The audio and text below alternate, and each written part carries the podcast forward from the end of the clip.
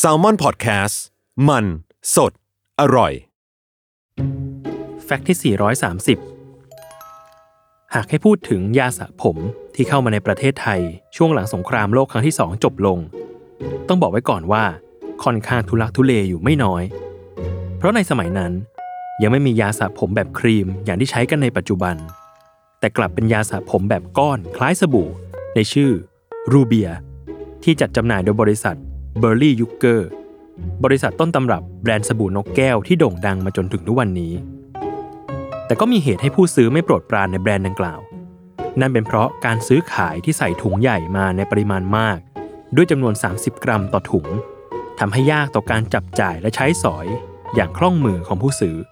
ทำให้ในสมัยเดียวกัน มีแบรนด์คู่แข่งที่เข้ามาตีตลาดยาสระผมรูเบียได้อย่างสูสี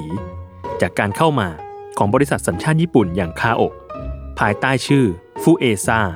ที่เข้ามาด้วยแพคเกจจิ้งยาสระผมสุดล้ำ ด้วยซองขนาดเล็กติดกัน2ซองซองละ 3 กรัมทำให้ง่ายต่อการใช้ รวมถึงยาสระผมที่เก็บได้นานกว่า เมื่ออยู่ในซองกระดาษอลูมิเนียม นั่นจึงทำให้แบรนด์ฟูเอซาได้รับความนิยมเป็นอย่างมากในช่วงเวลานั้น ภายใต้ชื่อไทยที่เรียกกันแบบติดปากว่าแชมพูแฟซ่านั่นเอง